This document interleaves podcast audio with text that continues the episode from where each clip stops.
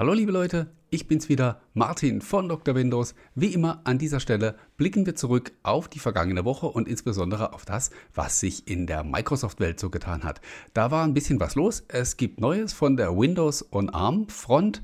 Äh, dann gibt es interessante neue Berichte zum Thema Outlook, auf die wir gleich eingehen werden. Es gab einen Führungswechsel bei Microsoft Deutschland, dann war auch noch Patch Day und last but not least schauen wir wieder in die Xbox-Ecke, was es da in dieser Woche so Neues gibt. Und dann starten wir auch gleich mit einem Thema, das ihr so ein bisschen hier im Bild schon sehen könnt. Äh, wir reden über Windows und ARM oder genauer gesagt über Microsoft Teams, das seit dieser Woche in einer nativen ARM 64-Bit-Version verfügbar ist ein ja, großer und auch überfälliger Schritt für diese Plattform, dass es endlich einen nativen Teams-Client gibt. Äh, man konnte bisher die 32-Bit-Version von Teams äh, über die Emulation unter Windows on ARM schon nutzen. Das hat nicht wirklich viel Spaß gemacht. Das war sehr langsam, sehr zäh die Geschichte. Ähm, ich habe hier jetzt die, die 64-Bit-Version auf diesem Gerät installiert und es ist wirklich ein Unterschied wie Tag und Nacht. Es ist sehr viel flotter und äh, ja, ich muss zugeben, das wäre vielleicht jetzt nicht unbedingt ein Thema für den Wochenrückblick gewesen, wenn das Gerät nicht hier ein spezielles wäre, denn es handelt sich hierbei um das Microsoft Surface Pro X und wie ihr an der Farbe Platin schon erkennen könnt, ist das die neue Version mit dem SQ2 Prozessor. Kommt am 27. Oktober hier in, bei uns in Deutschland auf den Markt. Ich habe das Gerät schon ein paar Tage vorher bekommen von Microsoft leihweise, um es zu testen. Und sicherlich, wie ihr auch, bin ich sehr gespannt drauf, wie sich dieses Gerät äh, schlägt mit dem neuen Prozessor.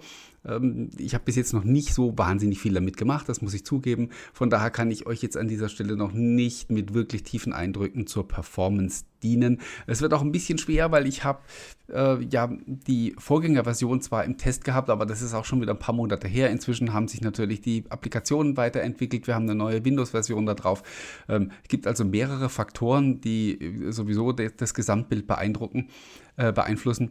Und von daher weiß ich nicht, ob es mir überhaupt möglich sein wird, so exakte Vergleiche zu ziehen und zu sagen, ob und wie viel schneller dieser SQ2-Prozessor tatsächlich sein wird.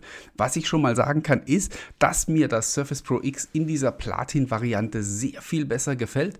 Es ist eine Weile her, dass ich so ein ähm, Surface-Gerät in Platin in den Fingern hatte und von daher glaube ich, dass die Farbe, also das ist ein bisschen anders, als ich das vom Surface Pro zuletzt gekannt habe. Das hier sieht, es ist ein bisschen, wie soll ich sagen, sieht für mich ein bisschen edler, ein bisschen schöner aus. Vielleicht ist es aber auch einfach nur nur weil es schon so lange her ist. Das Gerät wirkt ähm, tatsächlich noch ein bisschen schicker in diesem, äh, man sagt ja eigentlich sonst immer schwarz macht schlank und deswegen hat das schwarze Gerät so dünn ausgesehen, aber irgendwie macht das für mich in der Platin-Variante noch einen etwas schickeren Eindruck und ähm, dazu hat mir Microsoft das Cover in dieser eisblauen Variante geschickt, die jetzt im Video wahrscheinlich anhand des Lichts eher grau aussehen wird. Ähm, Sieht sehr toll aus. Äh, Geschmackssache natürlich wie immer. Äh, ich bin jemand, der es generell äh, gern farbig mag. Äh, das Rubinrot hätte mir noch, noch besser gefallen. Ähm, das wäre dann ein bisschen knallig gewesen. Und ja, wenn wir dann natürlich das Surface Pro X äh, so uns, uns, ohne Tastatur anschauen, ist es natürlich auch ein super schickes Tablet.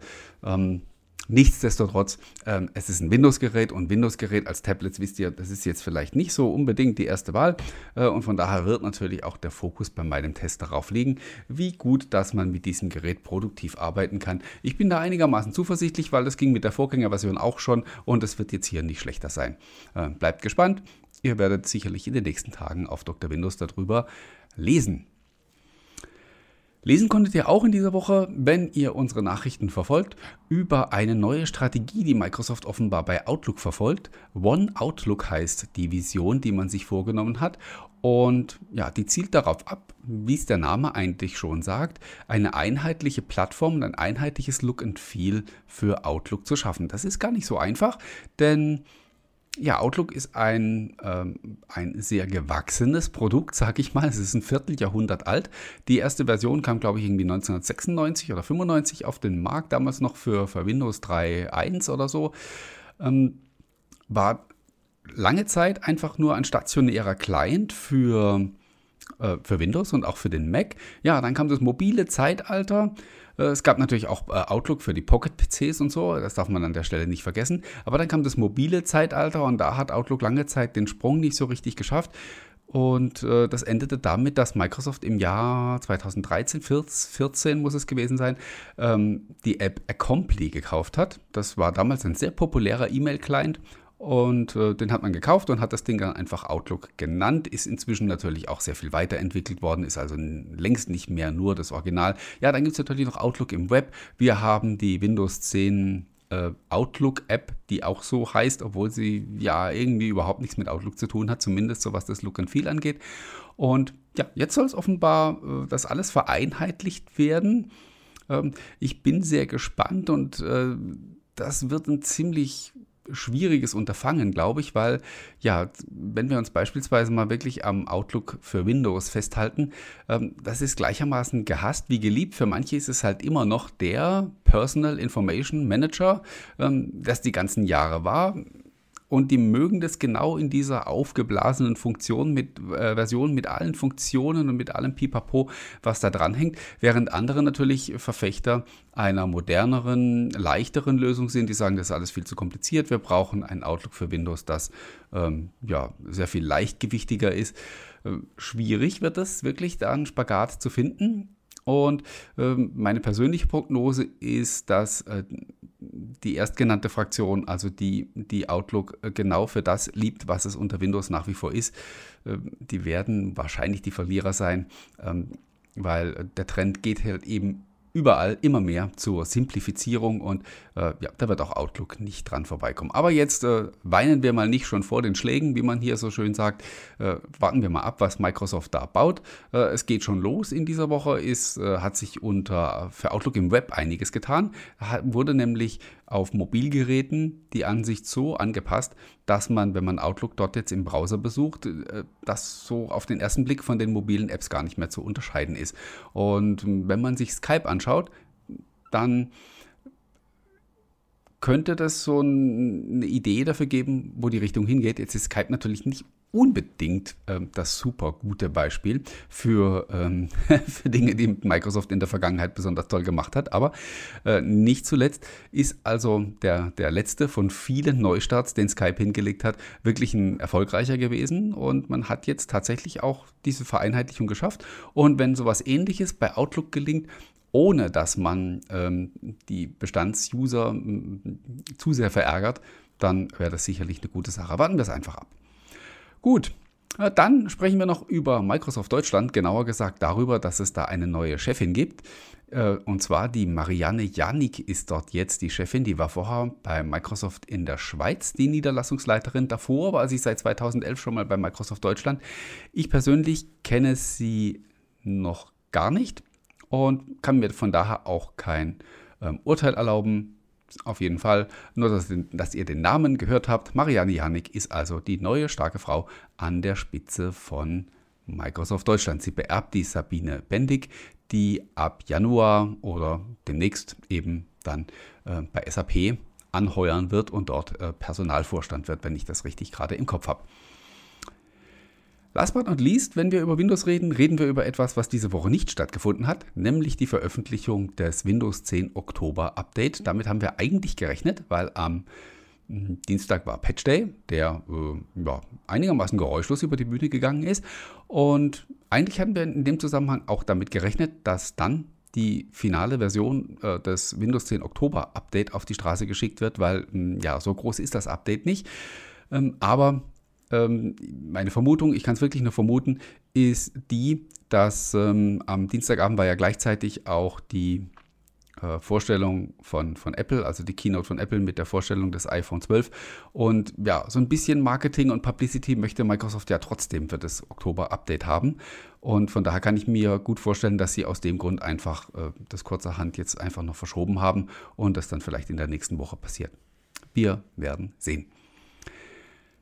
Dann, wie gesagt, werfen wir zum, Blick, zum Schluss noch einen Blick in die Xbox-Ecke. Da gab es auch ähm, ein paar spannende Neuigkeiten diese Woche. Und zwar einmal ähm, geht es um die Partnerschaft zwischen Microsoft und GameStop, die in der vergangenen Woche angekündigt wurde. Da ging es aber eher darum, dass Microsoft GameStop beliefert mit seinen Cloud-Services, mit Microsoft 365, dass die Mitarbeiter mit Surface-Geräten ausgestattet werden und so weiter. Ähm, es war klar, dass da noch mehr sein muss. Und äh, dazu haben wir jetzt in dieser Woche ein interessantes Detail äh, erfahren, nämlich das, dass GameStop in Zukunft beteiligt wird an den digitalen Umsätzen die über die Xbox gemacht werden. Das ist ähm, eine spannende und auch sehr clevere Idee. Ähm, wenn ihr GameStop kennt, wisst ihr, die leben vom klassischen Einzelhandel. Von daher könnte man sagen, äh, was für ein Interesse sollten die haben, dass die Digitalisierung äh, im, im, Spielebereich äh, weiter vorangeht. Äh, warum sollte Microsoft sich GameStop als Partner suchen, die ja eigentlich genau das Gegenteil von dem wollen, was Microsoft will, nämlich immer mehr digitale Käufe, Game Pass und so weiter.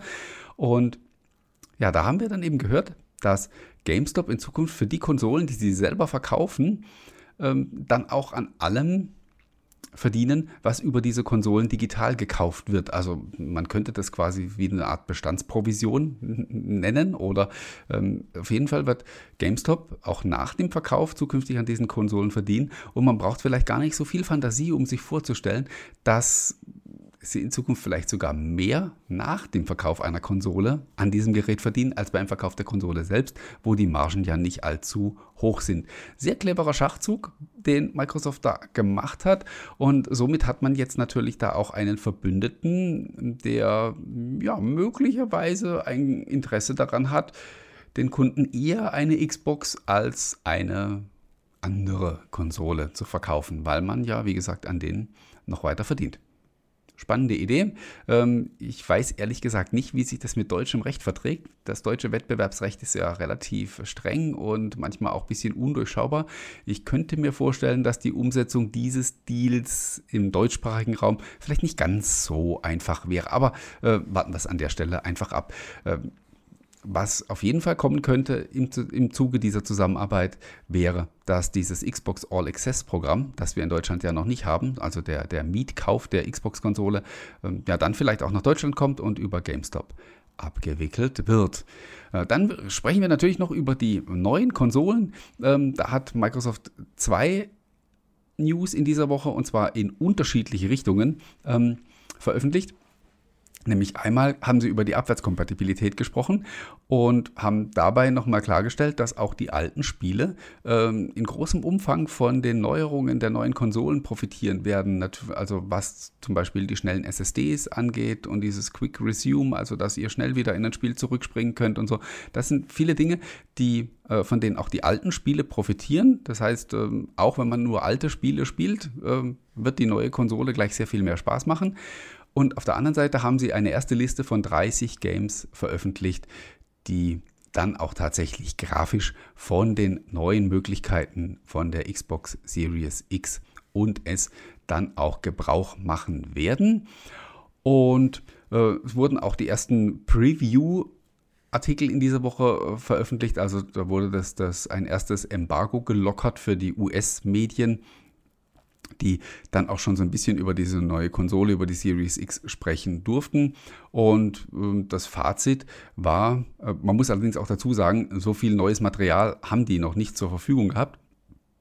Aber äh, interessantes Fazit, das ich aus weiß nicht mehr welchem Artikel gezogen habe, war eben der, dass man gesagt hat, man fühlt die neue, man fühlt die neue Generation mehr, als dass man sie sieht. Äh, darauf das war darauf bezogen, dass eben die Ladezeiten so viel kürzer sind und, und so weiter, dass, die, dass das System einfach an sich sehr viel schneller geworden ist. Und äh, es ist ja völlig üblich, dass man bei den, bei den neuen Konsolen, dass es eine gewisse Zeit braucht, bis die neuen Spiele da sind, die dann auch die grafischen Möglichkeiten voll ausreizen.